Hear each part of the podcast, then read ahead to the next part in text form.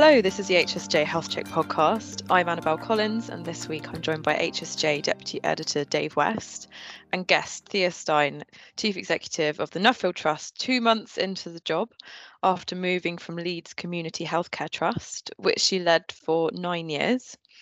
Thea has worked across the third sector, public health and commissioning, and began her NHS career as a clinical psychologist, working in homelessness and drug and alcohol services. Thea, thanks very much for joining us today. Um, I wanted to start by asking you about the move from running an NHS trust to running a think tank, which is is quite unusual. Um, and I think that the the thread that sort of runs through your career is that you've always worked really closely with clinicians and those directly providing care in various different settings. Um, so how have you found it meeting more with politicians and those more involved with policy rather than clinicians? Oh, that's a really interesting question. Um, in some ways, it's very different, and in some ways, it's exactly the same because it's about having conversations where you're wanting to make things change or you're wanting to improve things. So, so my point of view is, and I think where I've come from, whether or not it was in my clinical career, my you know leadership career and I, have led an economic development agency which i have to say also took me into contact a lot with policymakers and politicians.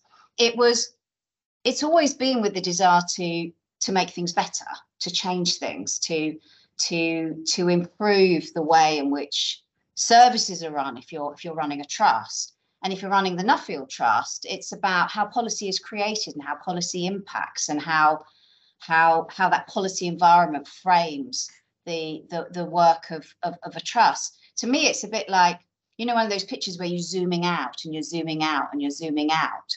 I'm I'm just at a different point, but in the same picture. Hmm. Um, no, that's interesting, and I and I think when you when you started your new role at the Nuffield Trust, were there things that you really wanted to get stuck into or um, bring to the the forefront more that perhaps weren't weren't already? I think it would be true to say that I couldn't help but bring my passion for primary and community services and for that whole space. Um, if there's a phrase I want to ban, both from the Nuffield Trust and actually from the health policy debate in, in totality, it is that phrase out of hospital. Um, I, I, I, mean, you know, the three of us are not sitting out of hospital. We're, we're just, you know, doing our lives, getting on with our lives, living our lives. Um, and, and, and I think the phrase out of hospital may sound a bit trite, but I think the phrase in so many ways actually crystallizes the fact that our viewpoint, our viewpoint as a health service or as a policy debate is often the hospital first and everything else which is is proximal to it and and i do bring a passion for saying hospitals are amazing fantastic brilliant places that will save your life and do incredible things. But the health and social care policy environment is is not out of hospital. It is very different. So so i'd like to ban that. So i bought my my passion for that there. what's your alternative uh, sorry? What's your alternative if we if we or the two out of hospital? We're just in the just community community services primary care social care anything that just isn't a conversation that references the hospital as the point. You know when you live in your life or if you have a relative who's currently um, uh, getting better at home, recovering at home after they've had a stroke, after they've had cancer. You know, you may well have relatives in your in your family who are doing that. You don't think, oh, I'm off to see grandma today and out of hospital. You, you just don't. Absolutely. No. You see, we don't we don't refer to each home. other as non non patients or, or Yeah, we don't refer like to each other as non patients. no, and I try to, to talk about people as people or citizens exactly. in, in our copy where we do. I think it's interesting with GP patient lists. You know, it's a patient list. Well, it's all about 800, 8,000 people who live around here. They're not mostly not patients, are they? La- but, language um, matters. Mm. Language matters. Language matters a huge amount um, the words we choose and how we use those words help frame our consideration, our, our reflection, our debate. You know, they, they really matter.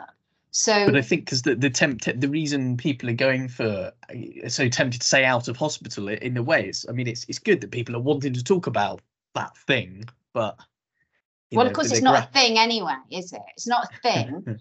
it's no. it's it's a whole range of of services and interactions and places in which we live. And the majority of our lives, for the majority of us, and the way in which our health and well-being will be created and sustained will be everything from the green spaces we walk in the food we have access to the leisure centre we can go to the primary care that wraps around us our pharmacy etc etc and there is just a a point of view around the importance of that and it's the importance of that that is occasionally we will be in a hospital.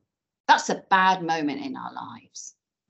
Something's gone horribly wrong and we're there. And that's a small part of our whole health and care experience for most of us. Clearly, for, for, for some people, it's a very significant part of their lives. Um, yeah, you know, I always say, you know, your outpatient clinic is my community clinic. It's another way in which language frames the way we think of flow you know the the the the the the fact that we are obsessed with discharge from hospital more than we are obsessed with admission avoidance it's it's not incomprehensible why, why we've got to where we've got to but it's something to explore. So sorry i've gone down but you you asked me you know what do i bring? I certainly bring a passion for for that space.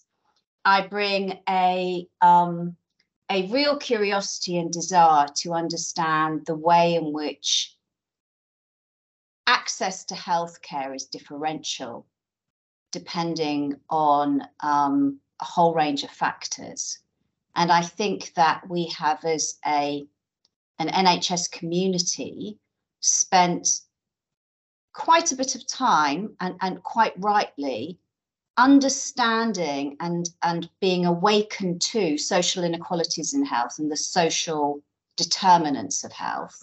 And so we are really aware of things like housing we all know you know the child living in the house with the damp walls who's in our respiratory clinic you know every month and we we just feel if only we could do something about the housing and and and, and that's really important that we all that we all share that understanding and that concern. But there is an awful lot that is within the control of the NHS that we continue not to do and that we continue not to dig into. And I think we ought to. And I'm really interested in how we research that and we do that more. What's your top of your hit list there in, in just a bit more detail on those those things well, the NHS so, should be doing? So one of the things that that I started doing before I left um, Leeds Community Healthcare Trust was really understanding all our do not attend data by ethnicity and deprivation. Really simple. But it's not actually really simple, but it's it's simple enough. And if you look at your do not attend data, and I don't know if we've ever looked at it at national level. I don't know if we've understood that across the service area or even across the trust, but it's something I'm really interested in. So if you look at your do not attend data, you will see that you will have an interaction with ethnicity, with deprivation, um, with a whole range of factors. So, so you could look at a service, and I have, and go, oh, my do not attend rate's quite low. Crack on, I'm doing really well. But what if everybody who isn't attending comes from the poorest part of your city? then you've got a significant problem. And what's marvelous is you've got a significant problem you could do something about. You can think about it, you can do something about it. Most of us are very gridlocked about how we really leverage change in some of those deep, deep social inequalities in health. You know, I can't change the bus routes in Leeds, to make the bus routes work with my health clinics. But I can make damn sure that I run clinics at a time that now link with the bus routes and are able to serve disadvantaged groups. So, so I think there's there's a lot we can do around health inequalities that we sometimes don't do. And of course, I'm really interested in being in a space by being at the Nuffield Trust where I'm both surrounded by amazing people who do amazing things and, and have got enormous skill, and to be able to talk out openly about some of those big issues in the health service that we've all been talking about, but I talk about it from that different viewpoint workforce, finance, to take two. Mm. Um, and you mentioned um, one of the things that you're interested in is kind of looking at discharge and not well not just looking at discharge but also looking at um, i suppose prevention i wonder if that's something that you were also able to to tackle in your in your time at leeds yeah we well we did we did quite a lot of work in leeds um, uh, all partners together um, looking at as as most systems are doing have done will do looking at the issues of delayed discharges in the hospital. And of course, like with most things, if you start somewhere and follow it everywhere, if you really unpick that, you come to a lot of threads around social care provision, around community service provision, around um, ambulances, around the way your telephones, everything. You come to a whole range of issues, carer breakdown. You come to a whole range of issues. And we did a really comprehensive piece of work in Leeds as a group of partners, and, and I left it when it was sort of three quarters of the way through, really understanding what was going on in our system and unpicking it. And the most, I think, one of the most important things in that piece of work was when we identified a set of data that we all agreed was one version of the truth. And then we could really start working with that. Because most systems, and most of my experience over years would also be that you could look at data and go, oh, I don't think that's quite right. Because really what happens there is that and that. And so you're in a defensive state of mind because it's very it's very stressful. Leading a lead, leading a trust is a pretty stressful job for, for, for, for everybody. It's really stressful. And you feel under huge pressure and you want to perform and you want to do the right thing. But that gets in the way sometimes of being able to sit down honestly and go, yeah, looking at those figures, I'm not doing very well, am I? We're not working in the way we should be. That's hard. That's really hard. But in Leeds, we got to a point where with a set of figures, we were able to go, that's true. Those figures are true. And we can understand them. And and and you know uh, you all know Julian Hartley was my close colleague there who's now NHS providers. Rather strangely we both moved to to these jobs at similar times. And and Julian and I and and, and other colleagues in Leeds could sit and look at those figures and go those are true. And now you can do real work. Uh, and we did do some really interesting work as a result of it. And, and I know that's ongoing you I've, I've heard a um you know the, a, a tale uh, of, of, of kind of of positive um practice from from Leeds, which I think over the past, I mean, there's many numerous positive things are cited in Leeds. It's become one of those uh, the place really, hasn't it? Where where good stuff, especially around integration and collaboration, is is is um, kind of uh, comes out of them is often so, attributed yeah. and um, uh, uh, which is obviously you know could uh, attribute to yourself and to Julian and, and others there um, but the one of the things in particular was uh, that, that, a couple of people have cited is is that you, you as a system were able to uh, kind of take beds out of the acute hospital and and invest it in social care instead or I don't know which came first or which or is, is, that a bit that, of an exaggeration? because yeah it's not simple. as simple. as that. It's, yeah i mean and, and and that's where the danger is often in these in these in this in this in this policy space is the simplistic uh, assumption that you can close acute beds and you can put money into primary community services.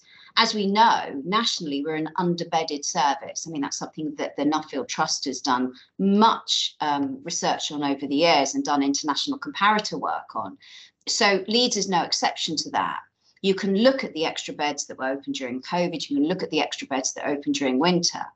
And whilst we have been able to close some of the extra, extra surge beds, fundamentally it's still an incredibly pressurized system where you're talking about bed occupancy as being over 90%. But what we were able to do was to make a really systematic and, and rooted in our partnership decision to put money into social care And, and as we know, that's not something that the NHS has necessarily done until the last few years, actually. I think you, you do have other systems of doing that. So we put money into social care to both raise the um, the amount of money per hour social care workers were, were getting in terms of, of, of, of what was commissioned out, and also for, for extra beds and extra social workers. And again, it started with rigorous analysis. It started with the rigorous analysis that demonstrated the evidence that showed us this is what we should do.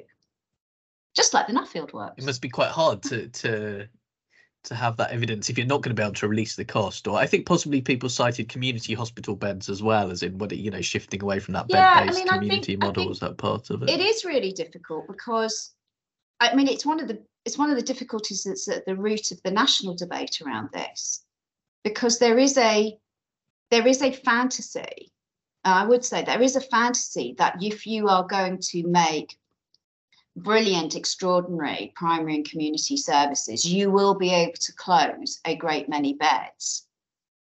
Well, you may be able to close some, and you may be able to close some in overbedded areas, but you have to put that policy position against an, an international comparator understanding that we maybe don't have enough beds. There are some systems internationally that have made significant changes to their bed base, but the level of investment they have in primary and community is extraordinary.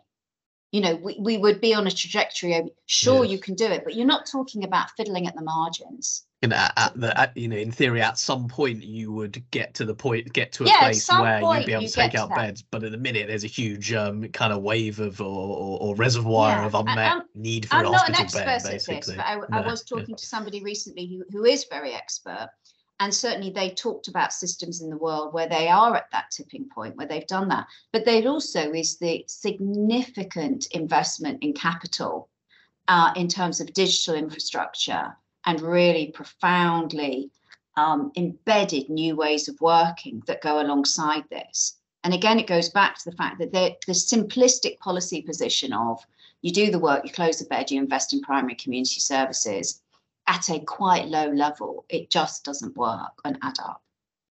Alas.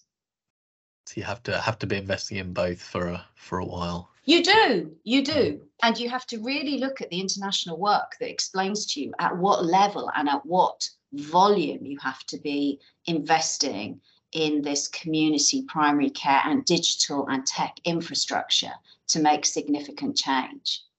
Mm. And do you? I wondered we sort of got into this kind of kind of talking about the um community and primary and and uh, services and integration. And uh, one other thing about Leeds is you kind of been for these reasons we've talked about, have been in through the various uh, kind of waves of um, of initiatives, national sort of integration yeah. initiatives. You know, at Pine, uh, uh, I think I forget the. Oh, we've been everything, pioneers previously, pioneers and, then... and blah blahs and blah blahs. Yes, and do yeah.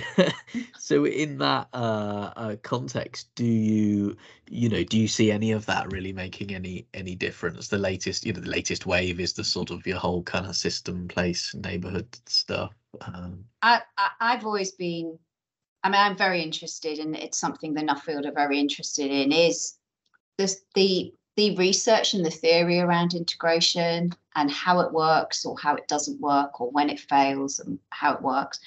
One of the things that I'm keen on in terms of shifting some of the integration debate and integration understanding is really looking at some of the very granular, quite can be seen very boring reasons that integration becomes hard or becomes challenging and complex. And it's my experience because I've worked in this space now for a very long time in a variety of jobs, but also I think looking at, at the research.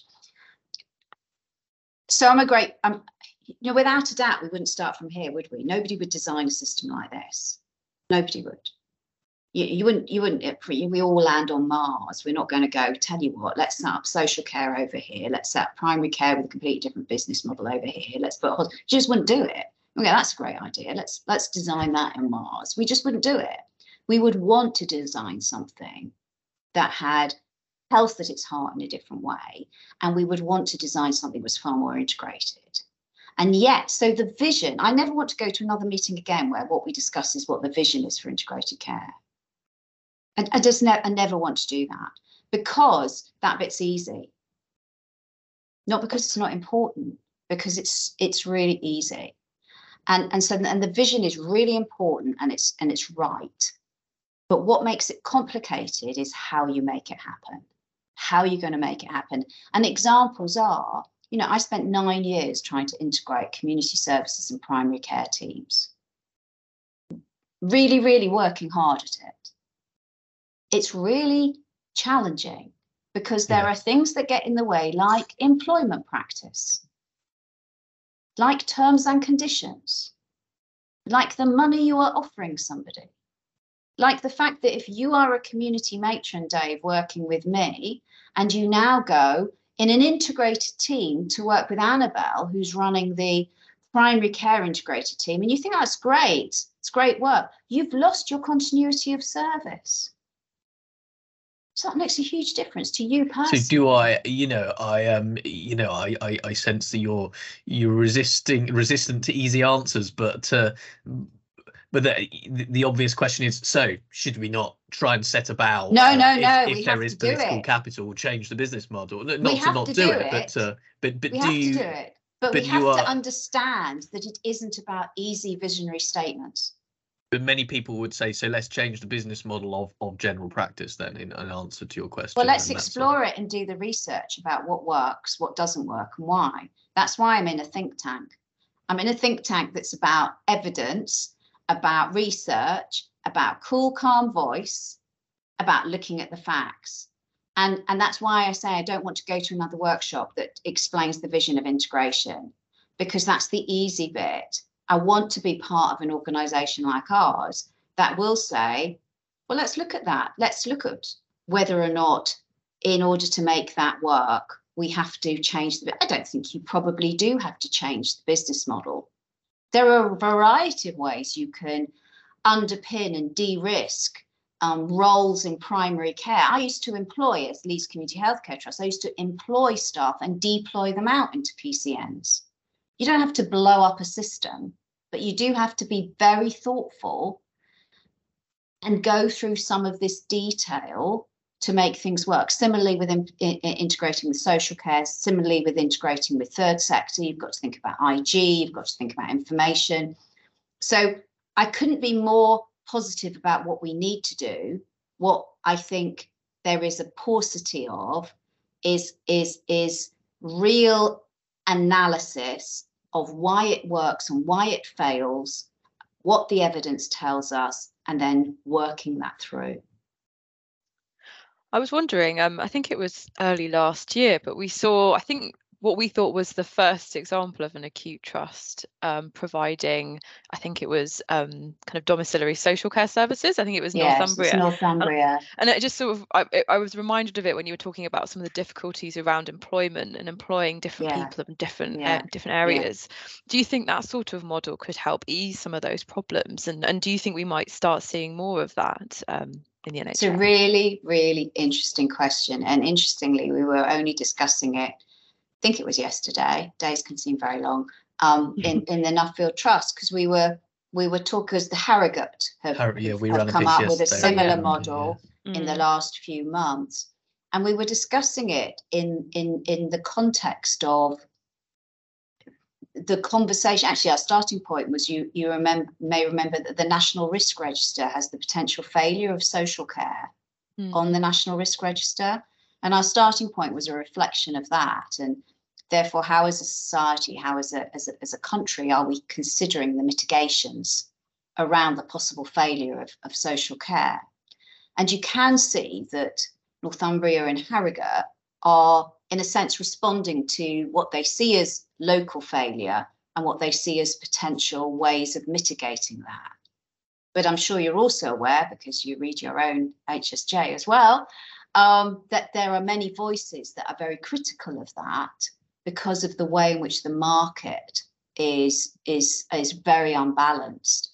And I know in Leeds we we used to talk about this um, uh, very openly and regularly with our council and with our social services director colleague um, as to ways in which we could manage through this. And, and, and our approach was not to do Northumbria and not to do as Harrogate have done, but to um, aim to support social care in different ways and to support community services as a partner with it. But I, I again think this is an under researched area. I don't know what the answer is here. I do think that these are all approaches to understanding this national risk we have, which is due to well, the lack of a social care settlement, the lack of, of, of money in social care, which means we commission at a rate per hour, all those things we all, we all know about. The interesting question is, so, so what are we going to do about it and which models do work? Will the Harrogate model work? Will it usurp the model and break the model? Or will it, will it create better conditions in, in the market? We actually don't know. Um, maybe Harrogate would like to ask me to research that. I don't know. Uh, yeah, I, I think it's really fascinating do you think that one of the things the um the, the Harrogate, you, you, know, speaking to the to the director of adult social care for, for North Yorkshire the other the other day, and, and, and one of the things they, that he said back is, well, look, you know, we don't really welcome this, to be honest. Um, you know, we would they're they're welcome working positively with the Foundation Trust on a variety of things, and what they would welcome is um, them uh, uh, finding a way to invest in community health services and a more sort of bridging intermediate yeah. care. You know, look after people when they immediately yeah. come out of hospital sort of service. Um, so I know I'm I'm sort of um, running another uh, specific policy past you here, which you'll say needs to be researched. But the, there is you know, a lot of work has been done in and around intermediate care uh, by by uh, Leeds and others. Um, you know, is there not a pretty clear case already for a uh, a universal uh, kind of um, you know pro- jointly commissioned but essentially NHS terms you know universal access much more standardized sort of intermediate care offer at that at that point you know pre pre and and post uh, discharge you know uh, post discharge but also potentially prior, to uh, discharge an admission being needed i think that that's inevitable that of course sounds sensible and there is, as you say, a lot of work on intermediate care, both step up and step down, and really, really good models both in this country and, and internationally that we can look at and we can fund. The issue is, I, I take very seriously the issue of, of, of the social care market and the issue of disrupting the social care market. And again, health service has a partial gaze always around social care. We see it in relation, most of us, not everybody by any means, many people see it in relationship purely to how it helps the health service. Majority of social care um, it is not about helping the health service. It's about a whole range of other individuals living lives um, supported in, in, in, their own homes uh, uh, in the community. And often when they're distracted by having to be pulled into the conversations around the hospital, it means that those, those clients often lose out as well. But um, I, I think you know, in terms of what you described, should we have a really excellent intermediate care offer that is sort of, you know, evidence based and is across the country that step up and step down? Who could say no? But we have to understand what we're doing to the social care market because we disrupt and lose it and don't have that proper social care settlement really is our peril. Mm.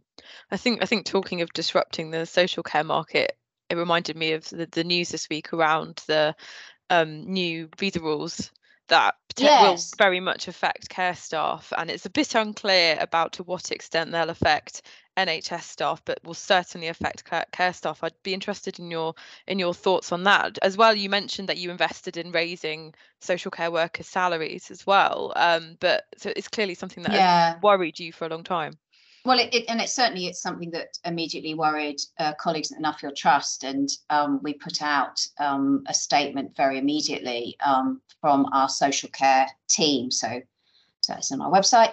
But we we made the points very clearly that in a situation where you have a um, already hundreds of hundreds of uh, vacancies across um, social care, indeed thousands of vacancies, the idea of um, saying that if you were coming to a job, you cannot bring dependents with you and making it much more difficult seemed unusual at the very least. We could not, we would not be able to understand what modelling would suggest that was a good idea. Mm. And would you also be supportive of um, calls for a, social care workforce plan? I was at a, an event the other day. Oh, absolutely. Was, yeah, because the, the, workforce plan, but obviously it's only, as you said, it's everything yeah, sectioned yeah. out. completely and and people here um cami natasha particularly colleagues here are, are working and, and are really clear what you know what a good social care workforce plan should look like what it should include and um yeah of course mm. as i said you know we land on mars we're not going to go oh let's have a workforce plan for health but forget that other lot we'd go mm, doesn't really make sense does it no mm.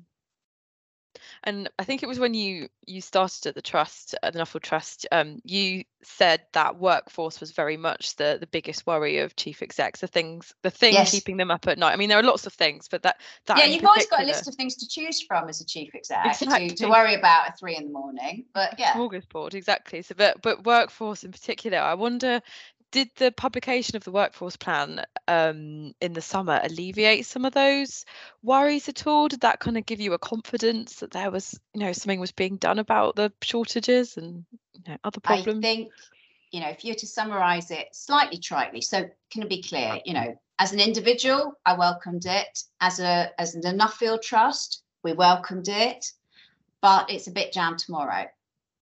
Mm. And the, the, the, the most significant issue for me currently is retention. And it's one of the things that we're talking about a lot. Some of our most recent publications have been about attrition in the workforce, people who fall out of the of both training, they fall out after, you know, two years in service. And Mm. You know, it is the, the classic um, metaphor that people use, and I would use. It is a bit like you've got the taps on and running now because you've got the you've got the long term workforce plan, but the the plug is out, mm. and and and you absolutely need to focus on getting that plug back in the sink, and that's retention, retention, retention. And retention is about a whole range of things. It's about you know we we you know, the, the latest report, Nuffield Dudge, you know, you start the training of two GPs, you get one GP out at the end.